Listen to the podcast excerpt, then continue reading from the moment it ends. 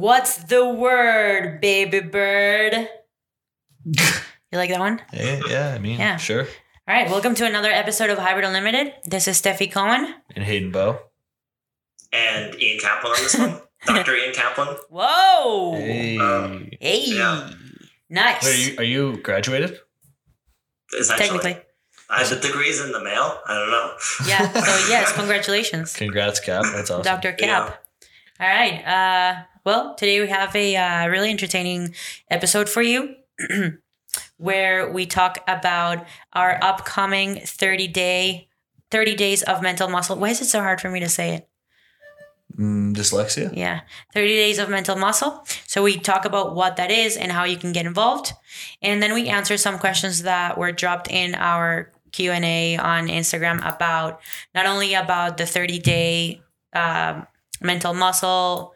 Is it a challenge? It's not really a challenge Well, the challenge is that you that you do it. you do it. Yeah. Not only about that, but also some other questions that people uh, have about mindset, about training, and what else?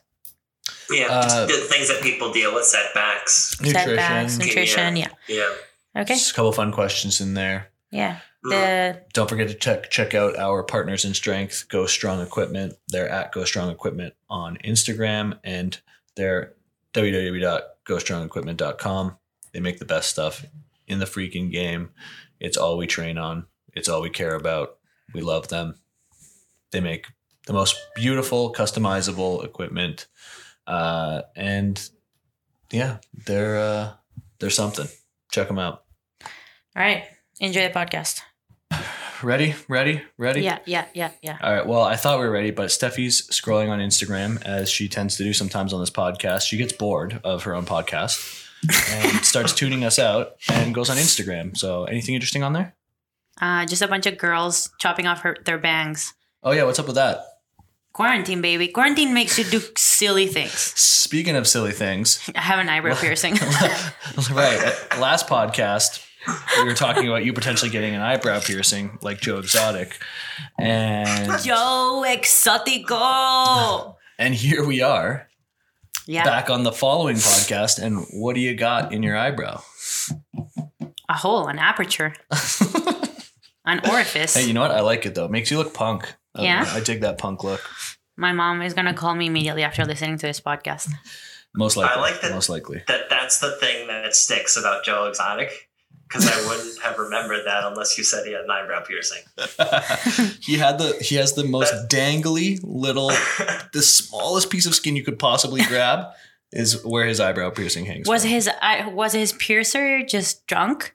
I He was like, oh, Well, oh, so- oh, oh, oh, oh, oh. well, according to Alex, who was a black market body piercer in Okay. his teens, as Yeah, we oh, as we yeah, talked yeah. about on the last podcast, Right. is that that was in style at one point. Yeah, he Alex said that eighty percent of the piercings that he did, he Eighty did to wrong. ninety, Eighty to ninety percent, he got wrong. he messed up. Just complete botch jobs. Um, Um, Yeah, but you did yours quarantine style. You got it pierced hardcore. Just it was like in the movie The Parent Trap. yeah, You know, where they they just put some ice, an ice cube on it. So she did. She literally had a, a water bottle, and then she had a guy jam a 16 gauge needle through her face. An esthetician, not just a guy. But Okay, but I mean, well, he was a guy. He's just a guy. yeah, It's not in- completely inaccurate, yeah, but he was a qualified guy. a qualified pro- And professional. you know what? It turned out nice. I like it. Oh, thank so you. So congrats I on that. appreciate it. Yeah, yeah, thank you so much. Now that we got the important stuff covered. Right. Um, Cap, why don't you tell us a little bit about why we're actually here today? All right, we're here in kind of a different capacity than most episodes, which are your interview based or just light banter about lifting. Um, so they're either educational or fun.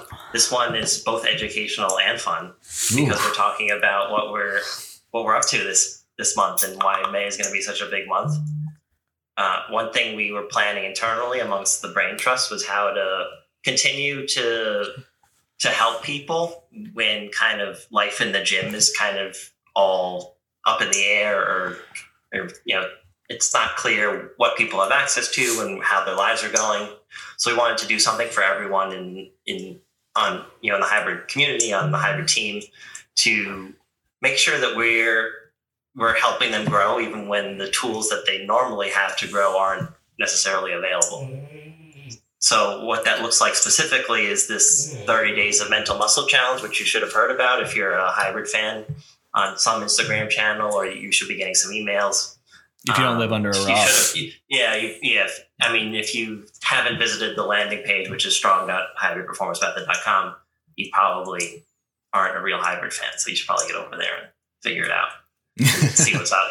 But um, uh, so, but to describe that thing is is this 30 days is not just another 30 day challenge. It's for all of our members. So everyone who is a hybrid athlete will get these emails straight to their inbox. You you don't have to do anything. You're automatically enrolled. If you don't want to be enrolled, just don't look at the emails. But I don't understand why you wouldn't want to be enrolled.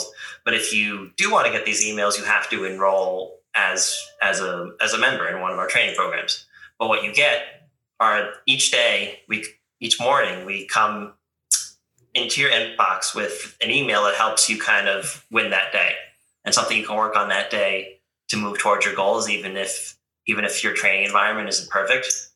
So that so we kind of bring the whole team together. Everyone contributes kind of their best tips and their insights that they've learned over time, you know, and in the trenches. And whether it's you know goal setting or intention setting or some you know lifestyle behaviors or nutrition or some training things you can do regardless of your access to equipment there's something in it for everyone every day to to feel like you're making progress.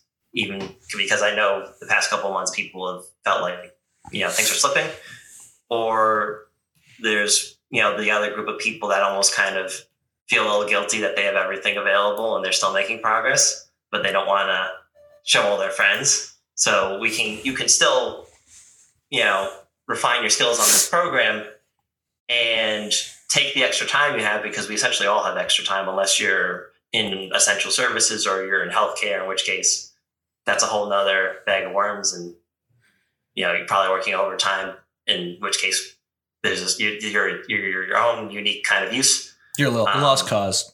yeah, yeah. Well, you can. Then that's a that's a different. You know, you've uh, a different kind of problem to work through that can also be helped with some some tips and strategies and kind of these these mental tools and um, behavioral strategies that anyone can use to get better and to apply to the gym as you kind of get back into your routine because the routine will come back one day. Um, we're all settling into a different routine now, but we can be better for the experience of having kind of our, our lives disrupted in one way or the other. Yeah, totally. So, do, you, yeah. do you have a uh, a list of? Let's not give it all away, but maybe a couple of the topics, your favorite topics that uh, yeah. we're gonna be feeding these people. Yeah, I mean, we have some cool topics around, you know, what it means to, um, right, what a gratitude practice looks like, what um, surrounding yourself with a team can look like to, to support you in your goal and to create accountability, how to discover kind of your your source of motivation and also to outline your the daily habits that that you can engage in to feel like you right that day was successful right? And these are sometimes these these these things seem very simple on the outset but it's a it's a matter of outlining them at the beginning of the day and then committing that day to doing that thing which is very achievable. And at the end of the day checking that thing off and there's some things that are very habit based so you have to do them you know a lot. But Mhm. if if you can kind of commit to the 30 days then then some of these things will will stick with you as habits that you can carry kind of out of the challenge. And the goal isn't to do all of them. The goal is to really kind of experiment with, with the month and to figure out which ones best fit into your life and and help you kind of level up your your training and your mindset and your approach to to training but also more importantly to what to what strength means in your in your life Mhm. and if being as strong as possible is what's important to you, that's cool. We can help you with that. But also, if you know strength has other meanings to you, then then this all supports that as well. Yeah, it's a, a virtual buffet that you can pick and Mm-hmm. choose whatever topics interest you and apply them however however you see fit. Um, I don't Yeah. think we talked about it yet, but this starts on May first, so you Mhm. have to be opted in by May first, which means you sign up for a hybrid program by May first. Uh, any Yeah. of them, any slash all of them, because one uh, subscription gets you access to all of our our uh, ongoing programs. Uh, but even if you are not ready to make the full leap into a training program and you don't want to reap the benefits of all of this knowledge, you can still, in a very easy way, get on the website on the new landing page, uh, strong.hybridperformancemethod.com, and put in your email uh, to receive the free bonus tips. So those Yep. will go alongside the uh, other tips. These are extra tips uh, that you can get without even signing up for a hybrid program. So Yeah, and you can right, you can see what it's about, what getting your feet wet looks like, the kinds of things that we emphasize in the training to help you get the most out of it. Yeah. The beauty of something like this is that, you know, I think sometimes even when we have the plan in front of us, it's difficult to execute. I mean, that's one of the main reasons why most diets fail because knowing what to do is not it's not enough. Like you need to know how to do it. So that's what this this 30 day challenge is about. We're going to equip you with the tools that you need to stick with your goals long term. yeah, that's, yeah, a, that's a and, and it's it's a 30 day commitment and 30 different reminders about what commitment looks like. Yep. And right that buffet of strategies you could use to to execute that plan, which is really what it is. An all you can eat buffet. a, sh- of a virtual education. smorgasbord, Yeah. a A cornucopia, selection. A cornucopia. a cornucopia of knowledge bombs. Um, yeah, so I mean, we're obviously pretty pumped up about it. We're doing basically a whole podcast on it. So I think um, we put out a lot of material about it. Uh, go uh, in the last lead up uh, to launch, and la- the last day is Thursday. Launch is Yeah. on Friday. Uh, so we just put out some feelers. We're going to do a Q and A on what the 30 days of mental muscle uh, is or what, what questions people have uh, about it. Uh, and then we're going to dive into just some some random fun uh, questions about whatever our listeners uh, wrote in about that they wanted to hear about. So it'll just be kind of like an open-ended ama and we'll all Mhm. chip in on that. All right. so stefi you want to dive in on some of those qu- or questions The ones that I got? uh-huh Yeah, let's see what I got. Let's start with the ones from the the ones regarding the 30 days of mental muscle, and then we'll move Okay. on from there. All right, let's see what we have here. Okay, this is a good one. How do you deal with cravings while working from home? Having a hard time hitting my macros. Mm. You know, I I love um, James Clear's uh, sort of ideology when it comes to things like this, and it's one that our nutrition coaches promote a lot, and it's just creating an environment uh, that allows you to easily create habits that get you closer to your goal. So I think in the podcast with James, uh, we were talking about, you know, for Stefi putting uh, snacks on shelves that are too high for her to reach. Mm-hmm. Mhm. So it's just adding like an extra step, um, you know, to to Yep. to getting what you want, or getting getting a something that's create like a that would satisfy a craving, something that you know might not fit your macros, and it gives you that extra second. It's nudge. It's a nudge. It's Yeah, Dick exactly, Thaler's nudges, exactly, right? You're in an environment of nudges in one direction or the other. Exactly. Exactly. So, yeah. Environment is everything. In the study that that that uh, James mentions in the book about how uh, just by rearranging a cafeteria, it prompted people to make healthier choices. And essentially, the principles throughout the book and that we actually teach all of our clients is making good decisions obvious, attractive, and easy. And when Mhm. and then you ap- just apply the opposite when you're trying to get rid of an, a a habit, right? Mhm. make it unattractive, make it difficult, and make it what's the opposite of obvious? not obvious. no. Yeah. yeah, exactly. So that's the whole thing behind, you know, if if you do if you have cravings, because a lot of people do, right? When you have cravings, you're bored, you're emotionally eating. First is is recognizing that you're eating not because you're hungry or because you need the energy, but because you're bored. So that's the first thing. And then if you do want to actually eat something and you're trying to, you know, watch your calorie intake, then go for things that um that are not so calorie dense. I actually I call this the uh, enjoyment to calorie ratio. I actually coined this term, and this makes DM. this big- basically choosing foods that are low in calories but that are high in enjoyment. For example, I'll give you two examples of my favorite. Uh, what are those lollipops that I like? Dim dim, dum dim. Dum Dums? Okay, so Are they called dum Dum Dums? dum dums. I think so. I think they're. Yeah, dum dums, pops, uh, lollipops.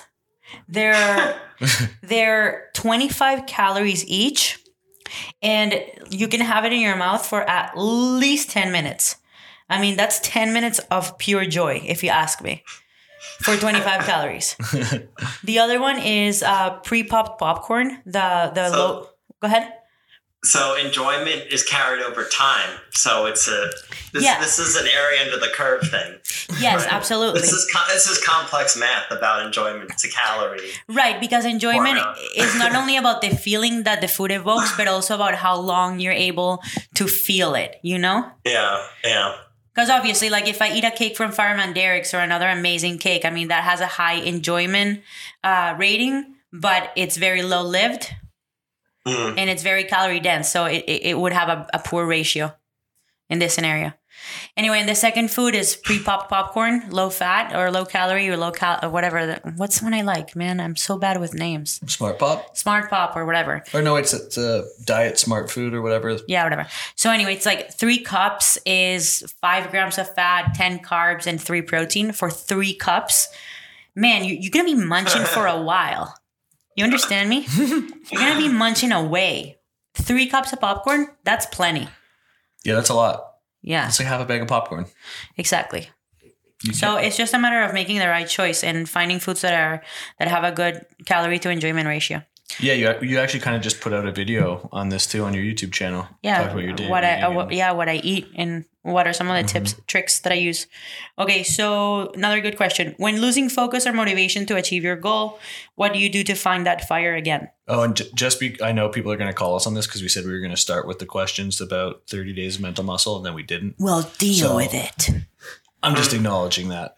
We know what we're doing. All right. All right, We're, we chose to not answer those questions, even though we said we were going to. that's right. Because guess what? This is our podcast. Yeah, we do what we want here. Okay, when losing focus or motivation to achieve your goal, what do you do to find the fire again? I mean, you're a good one to answer that because you dealt with that quite a bit with uh, your back injuries and stuff like that. Yeah, and just training in general. Look, I think that people get into either sports or their professions looking at things the wrong way. You don't get into, you don't choose a sport that you want to get into or a profession based on the good times that you're going to have doing it. You have to ask yourself if you can endure the bad times that are going to come with the job or with or with um, the the the sport. So you know, I don't know. This question isn't specific to sports. It just says losing focus or motivation to achieve your goal. So I guess it'll apply to both things. Um, you know, if you rely on motivation to reach your goals, then you're not gonna go anywhere because motivation ebbs and flows. It's like any, it's like any other emotion. You know, some days you're feeling happy, some days you're feeling sad, some days you're feeling angry, some days you wake up motivated, and some days you wake up feeling blue and not wanting to do anything. But what the only true way to sticking with your goals and committing to your goals is to making them a habit and making them an automatic process.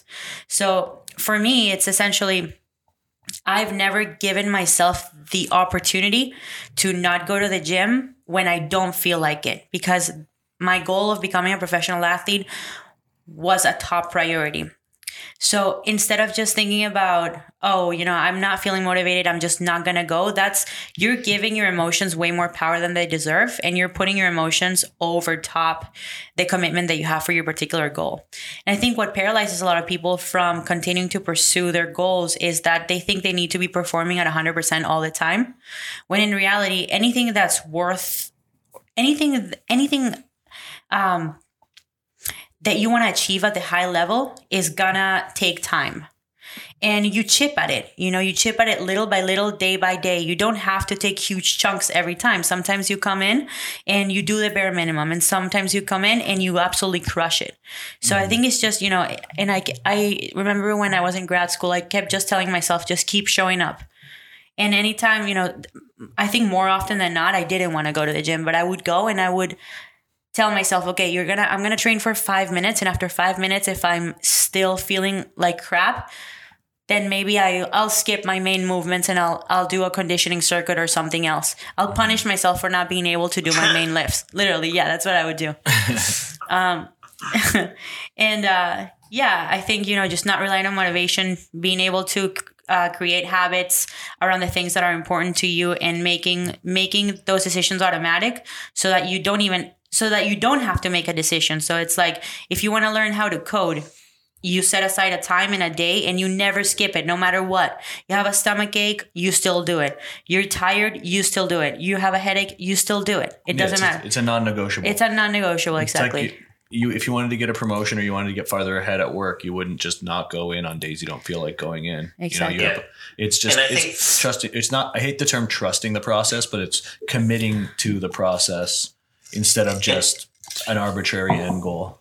it's also being critical about your own ability to judge how things are going right when you when you think when you have a bad day you think i'm not doing well i'm not progressing Mhm. this isn't worth doing and you're judging the fact that it's not a good day so you're not actually adequately assessing how how much you're you know on track towards Mhm. your goal You're also self sabotaging. You know, it's kind of yeah like yeah it's kind of like popping the other three tires of your car when you get one flat.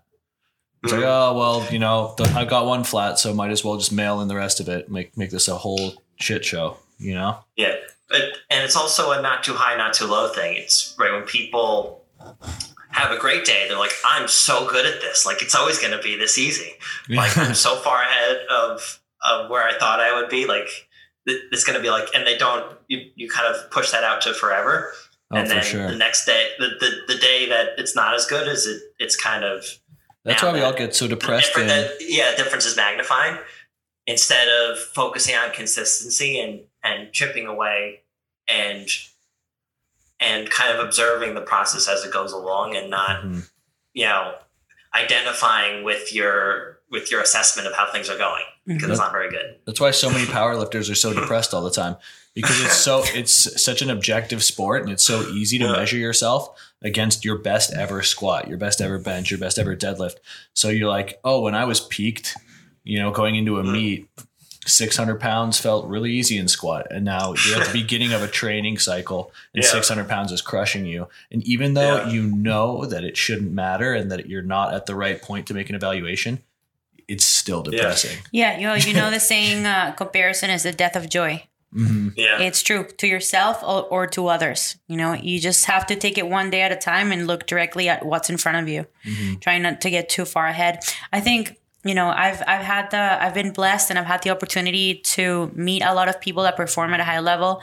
Not only athletes but also successful entrepreneurs uh, actors etc and i think one thing that i've picked up picked up from their character that i believe differentiates a high performer or someone who's excellent at what they do versus someone who's okay or good is their ability to do the mundane for long periods of time.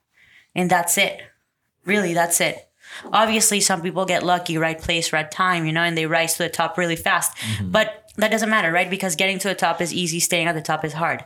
So you becoming an icon or or or you become you know being remembered and being truly truly amazing at what at what you do requires you to have the ability to to be to do the boring things. It requires you to have a good process. Yeah. You know, luck can only get you so far. And like you said, there's so many talented people that come into all different sports, Mhm. you know, who get there without that process, without the appropriate work ethic that most people need to develop in order to get somewhere. hmm And usually, not always, but usually those people don't last very long. No. You see them, they're like the, it's like the equivalent of the 90 day wonders at university. You know, they come into powerlifting, so much potential. They're so strong, super, super young. And then it's like a year or two and they're busted and they're Yeah. out, they're out of the sport altogether. Yeah. So yeah, I think Yeah. you So hit the nail on the head and there. and and last thing, Jocko Willink's discipline is freedom. That's my Mm-hmm. favorite for uh, my favorite quote for when people talk about motivation. You know, I think if you if you and it goes it goes it applies for everything, right? Not only for sports. If you if you wanna if you want to be able to live a long life and be healthy, then you have to be disciplined today, tomorrow, and the day after, eating the right foods and training so that you can have the freedom to to move and live and do things when you're older. And that applies to all aspects in life. So I think being disciplined, being consistent, and putting your head down and just working as hard as you can, no matter how you feel. to piggyback, there's a, I have a lot of questions here, just different people asking how you deal with injuries, and Okay. it's sort of along the same vein. So, you think there's any difference in application when it comes to that overcoming injuries? You know, I know you have like a physical process of how to recover from injuries, but mentally being somebody who's competing at the very high level, like you are, uh, you know, where an injury affects you so much, it affects business, it affects the amount of money you're getting from sponsors, you know, My identity, your identity, psychologically. your- yeah, all all that stuff. Is there anything you can think of that that you know someone who's who's all in on on lifting or who's all in on any sport? Yeah, look, I think- an injury can can use. Yeah, I think first of all, we we really do tend to magnify our issues and our injuries. Um, you know, based on the importance that we that we give that particular activity that we're starting to miss out on. So I can't remember where I read about this, but it's the example of the violin player who gets a paper cut in their finger, and it's literally the end of the world for them. You know, because they're not going to be able to play. So I think looking at things a little bit more objectively and looking at things kind of bird's eye view, you know, the grants in the grand scheme of things, the amount of time that you'll that you'll be out for a particular injury is gonna be so minute in your in your time as an athlete mm-hmm. that you need to you need to be accepting of the fact that you're hurt and you're going to have to potentially take time off or that you're going to have to rethink your training.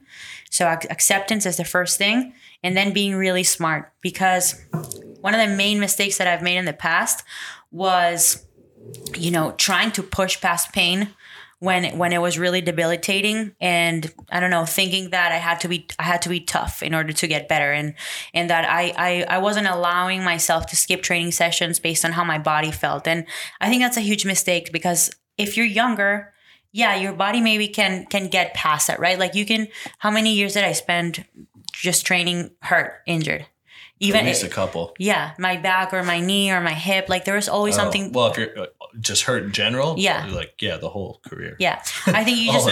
I think I think you just need to be smart about it and and learn when it's actually a good idea for you to take a step back and accept it for what it is. Right? Injuries are inevitable.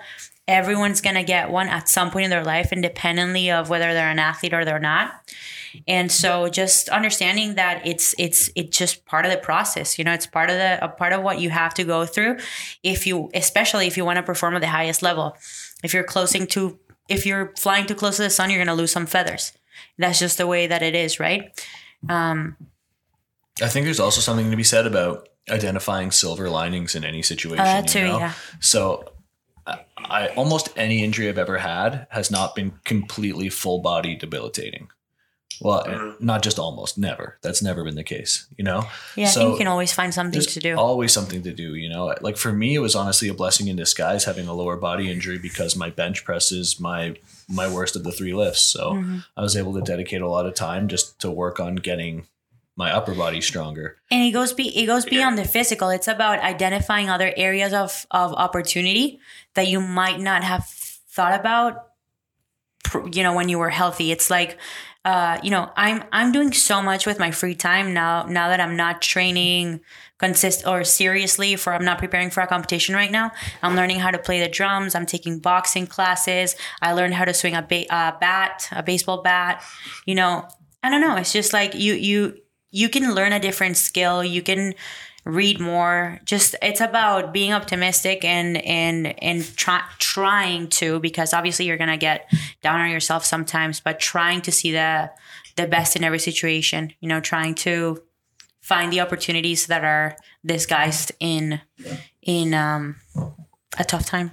For sure. I mean, I feel like it's pretty re- uh, relevant. Not not necessarily injuries, but just people are dealing with such curveballs now with the whole coronavirus thing and not being able to train. And it is such a good opportunity to do things outside of training. And if you, if you're one of those people who's standing around because the gym's closed and you're like Will Ferrell in that interview in Talladega Nights where you're like, I don't know what to do with my hands. It's like that's a good indication that you probably have some other areas of your life that you should be putting more time and attention to. Dude, if you're if if Towards. if if I read your Instagram post and it says I'm bored, what are you doing, man? Yeah, well, you know that those are the same pe- people who argue over pineapple on pizza, and uh, uh, what else? What's another one of those stupid ones?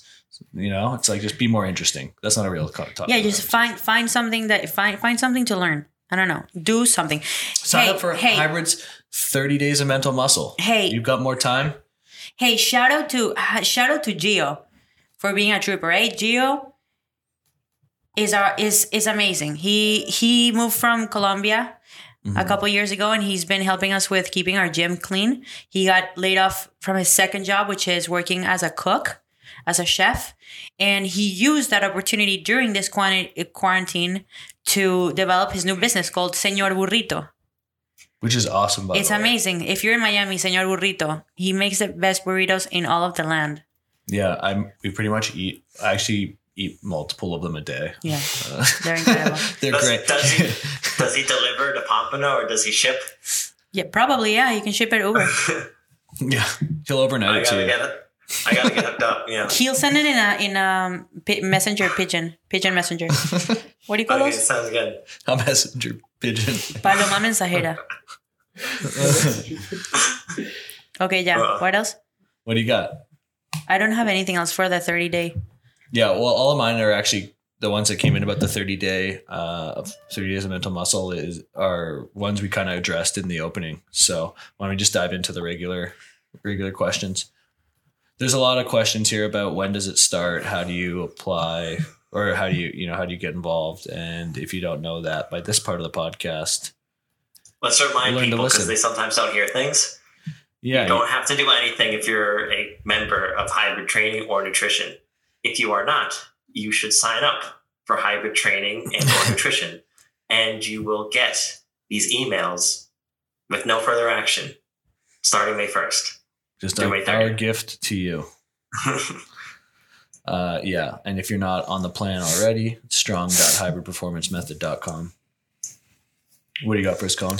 Um, I mean, then there's the other Ask Away Part Two. Ask me anything you want us to talk about on the podcast. Hey, someone was You want me to read those? Yeah, yeah, for sure. I'll. Uh, I had one here about are we ever going to get into the supplement biz? And sort of is the answer.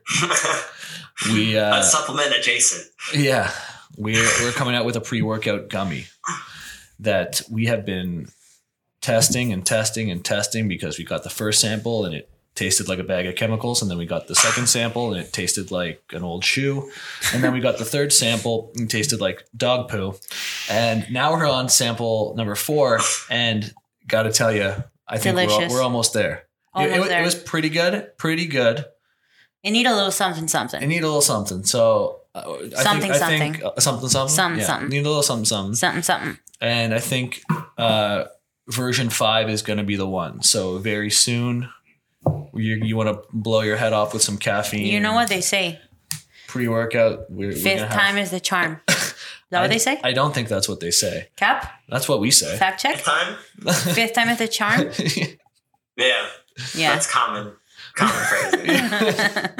yeah. Well, if this one doesn't work out, then the phrase will change to sixth. Yeah. but yeah, no, it's coming along uh, really well. Every every sample has been better than the last, and I think we're really we're really getting close. So Okay, yeah. it's Next. gonna be good. you have anything? Don't look at job me. Okay, yeah. Um, so I got one that just says ankle mobility. Yes. Yes. Okay. Affirm- affirmative. It moves. okay, that's it for that one, I guess. Uh, Did it have a question mark at least? Not was There, no, it was a statement. not even. yeah, it was a statement. I agree. 100%. Yes. Okay. Once gyms reopen, roughly how long would you estimate it would take to get back to prior numbers? I think that depends on your. What do you think I am? A genie in a bottle? day day one. I think it depends on your your strength and experience level. You know, if you're trying to compare yourself, if for Stefi, might take a little bit longer than someone who goes to the gym recreationally. You know, so um, I think to be safe, anywhere between eight and twelve weeks. sure. I don't know. I don't. I feel like- Anywhere between I could- between could- one day and three hundred and sixty-five. I think I could get back a lot quicker than that. It really depends. It depends on how you respond to training. It depends on what your lifestyle is like. It depends on your approach. Exactly. So Yeah. that's a really tough one to answer. Yeah. It, it, okay. However, I do want to uh, say it won't take you as long as it took you to gain that strength. Yeah. Yeah. Of course. You'll get back faster than your first climb to that level of strength. And I think in general, people are usually surprised at how quick they can get back to where they were. It really seems like this like insurmountable feat when you first get into the gym and you feel like crap after some a long time off. Um, Mhm. but I, I think it's a, it's a lot easier than than we tell ourselves at the beginning. Yeah, just the expectations need to be clear. Yeah, exactly. Yeah. Uh, we got a question here about can people just show up at hybrid uh, to train and meet Stefi and me? Yeah, but not now because it's y- well, closed. no, not really. I mean, you okay. you you can't just walk walk in on any given day, but you can direct message the gym Instagram, which is at Hybrid Performance Method Gym, uh, or you can call the business line, and through either of those uh, mediums of mediums of of conversation, you can book an appointment to come in. Uh, but you have to do it during staffed hours, so make sure you do that. Don't show up at the door of hybrid unannounced. You'll be disappointed. Okay. And hmm. tips on transitioning from powerlifting to the Olympic weightlifting. Ooh, that's tough. That's a lot tougher than going from weightlifting to powerlifting, which is what I did. Yeah, yeah, that's tough. I mean, I th- I think I think your number one priority just needs to be range in overhead mobility. Like that's Yeah. the limiting factor. I think for anyone trying to do a snatch or, or a jerk, I honestly And- think that it affects it- jerk more. And if you do have the mobility, if you're one of those people that for some reason have good mobility, even even if they don't train it, then technique is the limiting factor. Obviously, yeah, Yeah, it's hard to learn the movements. it's So really find- hard to find a learn the movements. Yeah. is- And I think you know what the problem is, especially for for powerlifters who are transitioning into weightlifting, is that they assume that their progression is going to be similar to powerlifting, where you're essentially, you know, you go bar and then the next week you go bar in tens, and then the next week you go bar and you know. Mhm. And in, in Yeah. weightlifting, it just doesn't happen like that. Sometimes you're gonna have to work with the same numbers for for for weeks, you know, years. I- years. Yeah, and especially when it comes to learning technique. And I love telling the story because I remember how pissed off I was uh, at my coach Camilo um, for I don't know. I think. Uh, um, I think the Spanish um. yeah, because I'm Yeah. talking about Camilo. I'm talking about Camilo Acerer. Um, when when I first started with him, you know, he's very he, he technique is the most important thing for him, and I think for any weightlifting coach. And for the first, I think I want to say like six to eight weeks, I literally only snatched the bar. It because th- that's the most important thing, you know. If you don't have good Mhm. technique, good patterns, you don't understand how the movement work, how to how to make it as efficient as possible, then you're gonna you're gonna end up not truly being able to. It's a, it's a fine line though, isn't it? Because you still need to challenge yourself. I remember but at the beginning, At the very learning, beginning, the yeah. very beginning, I'm Yeah. talking. uh, when you're when you're learning the movement, yeah, obviously you can't pack on the weight, but I think you can actually go heavier in those movements a lot sooner than people think. And that was the approach that that my coach always took. He's like, I don't care if your technique is great at fifty percent. Everybody's technique is great at fifty percent. It's like this is Olympic weightlifting. Every session is a technique session. You know, it's not back squat where you're literally maxing out your your strength potential. Yeah, It's like you need to push yourself to a point where technical breakdown can occur, so that and then learn can- how to do it. right, Yeah. and then learn how to to to perform. Yes, but that comes after you learn how to True, do the movement. true. That's fair. Yeah. Okay. uh huh. Uh huh. Yeah, I mean, this is a good one. What's the difference between hybrid, a hybrid powerlifting program versus an individualized coaching program for powerlifting? Uh, I think that the vast majority of people really do not need individualized coaching. And I think it's, of course, every coach wants to tell you that you need individualized coaching because that's how 99% of coaches make their money. And obviously, we have a bias because we offer templated programming and that's how we make our money. But uh, the reason why we do offer templated programming is because I think we can cast a much wider net and help a lot more people because it services the needs of way more people. I mean, Oh, but that You- doesn't answer your question. no, but the, the difference the difference is uh, f- I wanted to preface it by first saying this, Oh, okay. you know, where But we where we like, also offer a customizable template. that's right. true, right? So it's, it's, not a, yeah, it's it's not a spreadsheet with no guidance. Exactly. So you Mhm. do have access to coaches if you have specific things you want to work on. Our coaches are going to help you with that. So it's a it's more than just receiving a workout plan and then us telling you to get lost.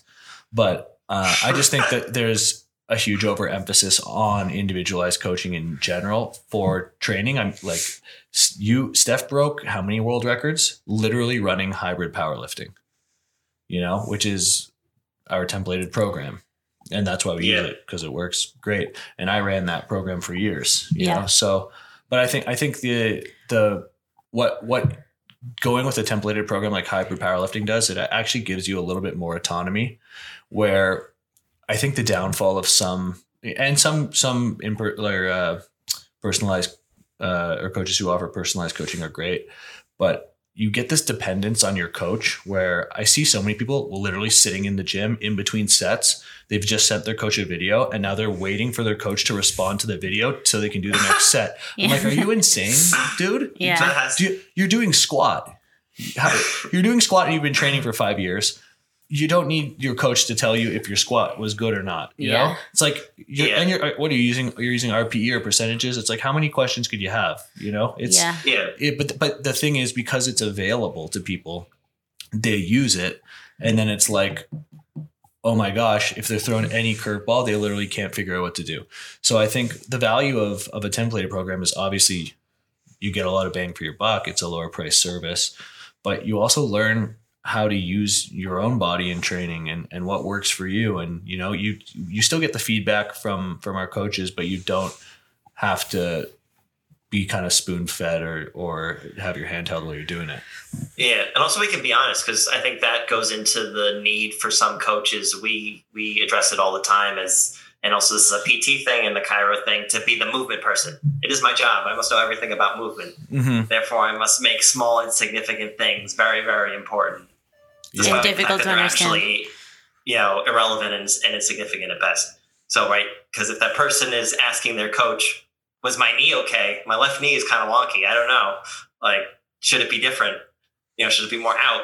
You know, that's just not a productive conversation to have, and that's that's that's feeding that dependency Right. and then the coach the coach is for some reason is is incentivized to continue that dependency Well, because good they coach should say be but like or or a more knowledgeable coach shouldn't be should should do the same thing as a template program but the idea is a template program is designed to to hand that autonomy to you.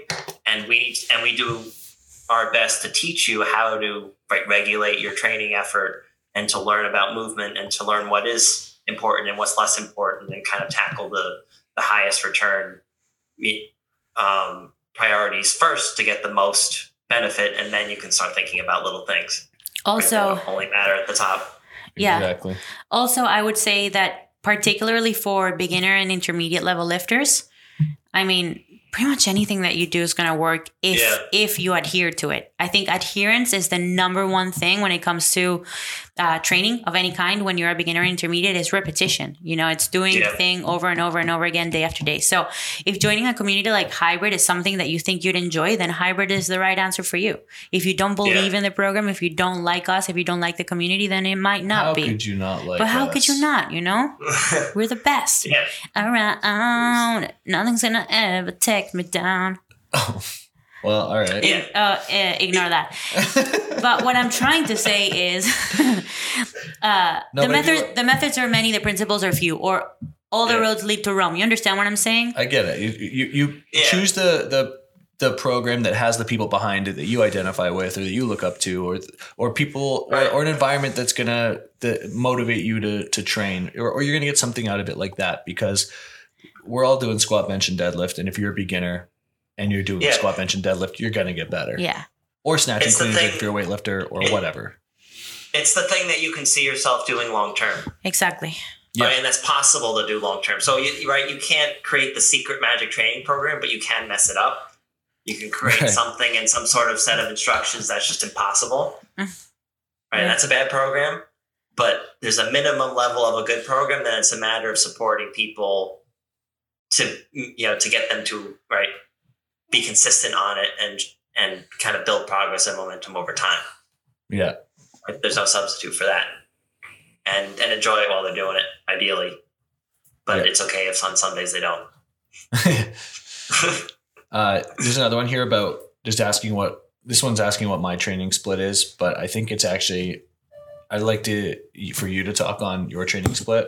Go ahead. Um, just because it's changed. I I can touch on mine too, but I think it's interesting just how much yours has changed over the years based on your experience level uh, and training style. You know, you started out with nine sessions a week.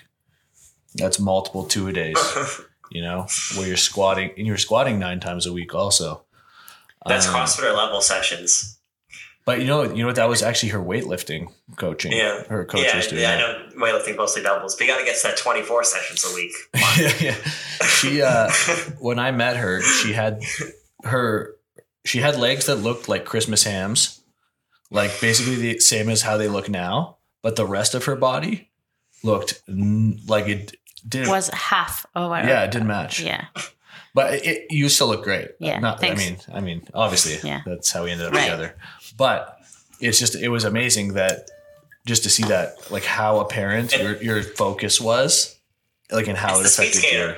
The Yeah. speed skater body. You Yeah. atrophy the arms, and then you just have these, you know, 500 horsepower legs. yeah, exactly. That's exactly what you had. But yeah, how, then so you went from nine training sessions a week, you know, the weightlifting to five in powerlifting, right? Yeah. So, and and this is actually an interesting topic of conversation, and that is, it. I think that people often gravitate towards the belief that doing more is always better, Mhm. and I don't know. I I don't. I don't honestly know where that started. Uh, so I think it's cultural, societal. You know, they have to work hard, play hard, do as much as you can, kind of thing. That's I think where the mentality comes from. But when it comes to strength training specifically, more is not always better. And it's quite the opposite. It becomes a matter of finding what the minimum effective dose is. Mm-hmm. And that is challenging because what is the limiting factor when it comes to strength training is your ability to recover and adapt and managing fatigue. Those are the three variables that like it's not even strength. That shouldn't even be the thing that you're you're trying to do. You're trying to stay in one piece. You're trying to recover from the last session. You're trying to feel the best that you can in the next session. That those are the variables that you're going to have to uh, deal with. And so the more uh, experience you accumulate and the longer that you train, the more difficult those variables become to control because the more weight you're you're moving and the more you're crushing your body and your nervous system. So if you're training, you know, I don't know, 8 years ago I was training at a I wasn't training at my absolute at, at the level of my absolute max, right? Even when I was maxing out, that was not my true max. My technique was all over the place. I didn't have mm-hmm. enough experience, etc. No, now that I'm actually training very, probably very close to my Physiological. physiological and absolute max, then um, it's not so easy for me to recover anymore. So I just can't get away with doing nine sessions a week, or or or eight, or seven, or six. You know, I've had to drop down my training frequency to three, four times per week. And I remember when when I first, I think Yuri Belkin was the first guy that I ever spoke to that that told me that he only trained three times a week, one squat, one bench, and one deadlift session, and that's it. And I remember being so shocked because obviously he was either maintaining or or gaining strength. I think he was still he's still getting better, and um, that that made me that raised my interest for actually trying to figure out what's the minimum that I can do to continue making progress instead of how much can I beat my body to get one pound here, one pound there, right? So, you know, my my I think I've I've matured a lot as an athlete and I've I've I've learned a ton and I've changed my perspective as well as far as how much I need to do to continue getting better and change my mindset even when it feels counterintuitive. Yeah, I think also there's there's an important point to be made when when you're talking about high level athletes in that their current training regimen is not it might be what they do now, but it's not what the complete story of what got them to where they're where they are. Yeah, I you always know? say that. So like people love to ask the question uh, to to like Yuri or you or anyone who's at a very high level. Oh, what's your training look like? And then they try to copy that. But it's like what they should be asking is, what did your training look like at all your various different stages of of experience and strength? Because you know if if you just say, oh yeah, I train three times a week. And then some noob goes and trains three times a week. Like they're going to be severely limiting the progress that they can make. Whereas in reality, you made a ton of progress early on because when you're training nine times a week, that's twice more times. I mean, I'm no mathematician, but that's twice, that's two more times per week than there are days in the week. Yeah. So you're just like covering all of this extra ground that people who are only training four or five times a week aren't training. And in, when you're not dealing with with loads that are your physiological max, uh, early on in your in your career, you can get away with doing having a super high level uh, or high frequency and still recover on Mhm. time. And that's what you're doing, Yeah. right?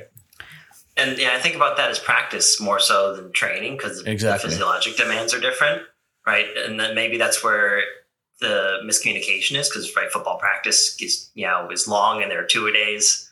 You know, coming from lacrosse, you know, you spend three hours a day practicing. You spend oh, you spend a long time practicing for soccer, um, Yeah. and then there are Hockey too, points with, same. with heavy with heavy practice loads in early season or preseason where it's like all day. But Uh-huh. that's not the same. That's not the same as training for three reps or just to train to be your strongest. Right. Also, also here's here's here's the real thing. Uh, have you guys heard of the 80-20 rule for running? I've heard of the 80 20 rule from my inbox today because you, you sent an email Like out to email everybody came about out today About diet? about anything that Yeah. 80 percent. He was just talking about the 80-20 rule. twenty percent of your efforts. Right, eighty percent of your problems come from twenty percent of your customers. It's a No, it's a no, no. I power would, no this is this is distribution this is okay. No, no, but this is a different one. I'm talking okay. about. so they're all the same. I'm talking about it's a running. It's a running. It's a it's it's something I learned through uh, when I was training for marathons. All right. Okay. Okay. So essentially, in the 80 20 rule, 20% of your workouts should be balls to the wall, like as f- hard as you can. And 80% should be really slow. I'm talking about like if I if I wanted to to train for a half marathon, during that 80% time I could probably train with with Nigerian guys that are professionals. Like that's how slow they should be going and I should be going really really slow what happens is that people don't don't go to that max intensity 20% of the time or to that really slow low intensity that 80% of the time. What they end up doing is during the days that they're supposed to recover they're not recovering enough or the days that are supposed to be light they're not going light enough and the days that are supposed to be heavy they're not going heavy enough and they end up training 100% of the time at 50% Yeah. and that yeah, is that that just doesn't work. Like you you have to do the hard trainings and then you have to do the no training or the really light training. But you're doing yourself a disservice by training at 50% and that's why people can that's the only reason why i could pack nine sessions a week in terms of weight. Like i wasn't moving that much weight. I was just like practicing my technique. And yeah you can do that every day. Yeah. you know but um Yeah. you know that's a lot of what progress is early on is just skill acquisition. yeah absolutely Repetition, repetition, repetition, and so that you're not lifting sloppy, so that when you get to weights that are more difficult and heavier, you can manage them appropriately. Absolutely. But I mean, you, you get what I'm saying with the 80 20, Oh, yeah. right? Like so Yeah, many, yeah. so many people, I don't know, like they just They're can't, just all they have that all or nothing mentality. and the, but they end up not training hard when they have to and, and not taking it easy when they have to. And they just end up training mediocrely. Is that a word? Uh, mediocrely, In a mediocre way. Most of the time. suboptimally. Suboptimally in most of the time. Yeah, no, I agree. I agree. Or they take the other approach where they just try to go 100% all the time, and then your body very quickly makes you, can't. yeah, takes you right back down to 50%. Yeah, Mhm. call it earning your highs by doing the low sessions. hmm Right, if you if you take it as a high low principle.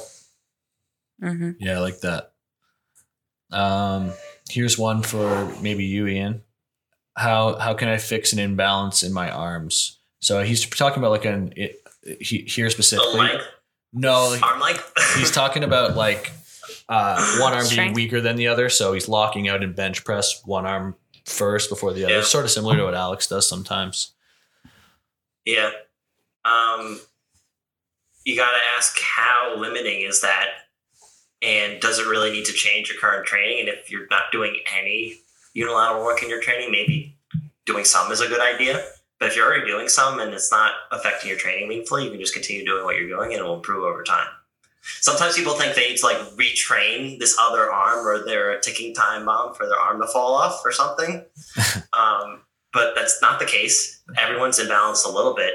And just getting better at the movement will allow you to reskill kind of the motor pattern eventually so that it, it kind of is more symmetrical. But at kind of breakdown loads, it might always kind of kick in a little bit. And every and even very high, high level people can can default to some asymmetry.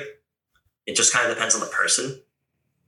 And my thing is we fixate on right left asymmetry, but it's like that's so different than front back. We just don't see front back. So everyone's imbalanced in some plane, up, down, front, back, side to side. It's like why do we focus on right left so much other than we like symmetry as this kind of Yeah, people, artistic thing? I love that. people just Yeah. think it's ugly to to lock one out, Yeah. out first. Yeah, it's like you can't tell how strong someone's lats are relative to their pec when they bench press, but people have different lat pec ratios. People have different hamstring quad ratios. Like the Mhm. right left doesn't mean anything unless it's a really big difference. hmm And most likely it's not a huge difference, hmm right? Or you're like recovering from an arm injury, in which case you need to train that weak arm to kind of get it close to speed. So I hope that's a good answer Yeah, crush Uh, I like that. I like it. because the answer is essentially don't worry about it and keep doing what you're doing as long as you're doing the right stuff. You know, I wish that was the answer to all my problems. People get so caught up on that. You're right. On trying to look Right. perfectly I, well, that's that's why the whole industry of magical exercises Yeah. exists. We, we will reserve our magic arm exercise for next time. That will cure all your imbalances. and, and hey, if, if you ever go see You're some, taking up taking up my my screen area. If you you're- if you're if you're going to someone a pt or a trainer and the answer to that is well look if say let's talk about bench here for because that's the example that you brought up brought up uh if he says all right like we first have to fix your your arm unevenness and then you can start benching again that's usually a red flag Mhm. you know like The ian said fix. The word fix. the Like, word fix is im- an immediate red flag. So there's nothing broken. There's nothing that needs fixing. It's just something that you could work on. Big stretch. Um, Choo-choo. there's some fun ones in here that are totally random. Should we answer those? Or you want to stick uh, stick to what we're doing? go for go for a couple ones. Where you Couple, going? couple fun ones. Um, let's see. Oh, he, actually, here's here's a good one first. The someone said they wanted to get into the habit of reading, and any advice on that? And this is one Start that reading? I, I uh, well, pick up a book. Uh, no, I, this is one that I actually I struggled with struggle with this one because I I actually wrote a piece on this. It's going to go out in the uh, 30 days of mental muscle. Mhm. Um, but for me, it reading it has just always been so boring, and I've always associated um, reading with all of the annoying tasks that came along with it in school. So like book reports and like I was never never growing up was I pumped to read a book. So I kind of just had to reframe how I go about reading because how I used to try to read in the past was I'd sit down in a chair and just read for an indefinite period of time until I was so miserable that I would just put the book down and be like, wow, not doing that again for a while, you know? And I feel like that's how a lot of people who struggle with getting in the habit of reading approach it. So having a little bit more structure always helped me. And something that Stefi and I started was the hashtag 10 pages per day. And Mhm. the idea behind that for us is that you just read a minimum of 10 pages per day, which is super easy, takes you a few minutes. Uh, and then if you feel like reading more, you read more. And usually that's the case. I feel, you know, I get on a bit of a roll where you get to 10 pages and you're like three pages away from finishing a chapter or something. And you, you know, you, you do the Yeah. last three. Uh, but just having that minimum, you'd be amazed how quickly, how many books you can get through in a year just reading 10 pages a day or starting with that and building from there. So I think it's just giving yourself like, again, it's almost like the minimum effective dose, you know, taking, overcoming just the starting process by not making the goal too big uh, is just an easy way to get started. So Yeah, I, I- I would even I would even backtrack from that and go back to that why question. Is like, you know, why do you even want to start reading? Mhm. Is it do you, are you reading because you feel like you should? yeah, because That's society says we should you know, read. because other people do it, or are you reading to actually enrich your life and and have a good experience, either with fiction or you're trying to learn stuff. Mm-hmm. And then it's just about finding books you're interested in reading. Yeah.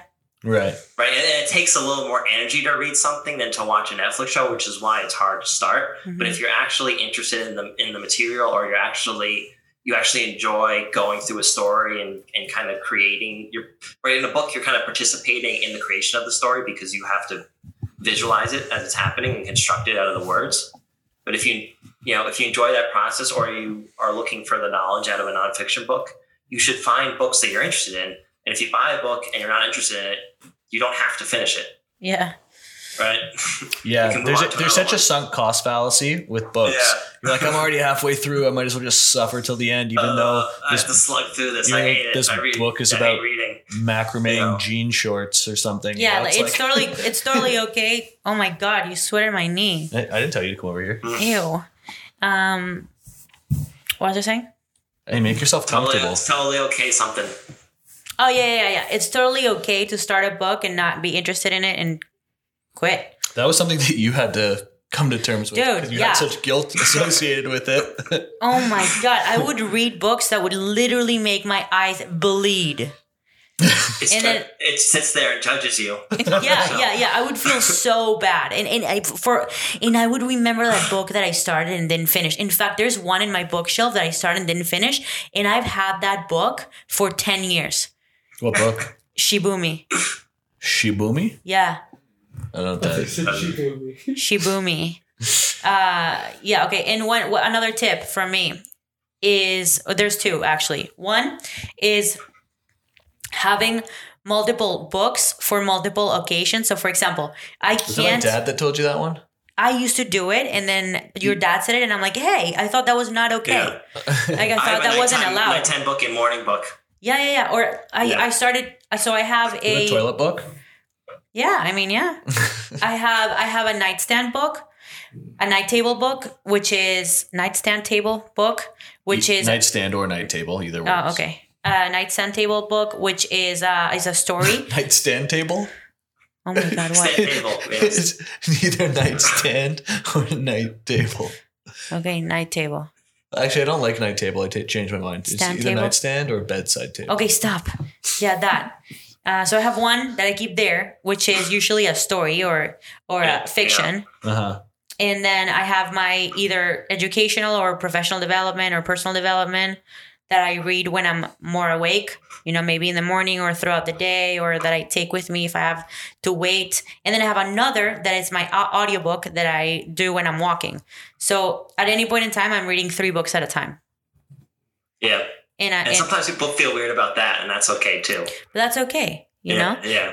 and and that that actually it kills two birds with one stone which is goes to my next point which is making your books available and accessible and making it easy so if you know there's a book in your in, in your night table nightstand table If- if you know you have it Night next to your bed table side night. the table the table if you know that you have a book there then you know uh, you just lay down you you have your your light on and then you just grab it and read a few pages put it back down you know it's just there you know it's there it's always there I hear you. so just putting putting your books in places where you where you would read Yeezys or off whites?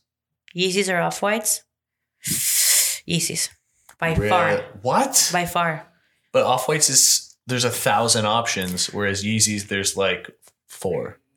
Depends on what you consider off white. Like, uh, do you consider a Nike off white collab off white or Nike? Off white. That's not fair. What do you What do you mean? Of course it is. No.